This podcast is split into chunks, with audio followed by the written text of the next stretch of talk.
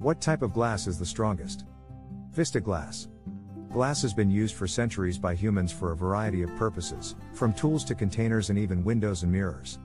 The strength and durability of glass. To ensure maximum durability and performance, tempered glass is often preferable due to its increased strength compared to annealed or laminated glasses. Common types of glass.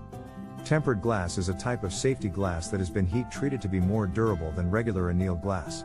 Laminated glass consists of two pieces of annealed glass bonded together by a plastic inner layer, giving it superior strength compared to other types of conventional glass.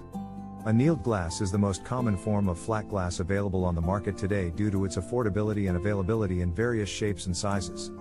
Testing glass strength.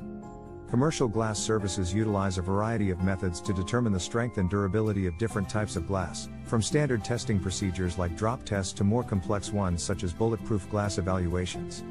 Applications for strong glass. Glass strength can be affected by several factors, including the thickness of the material, the type of reinforcement used, and any coatings added during production. Factors affecting glass strength.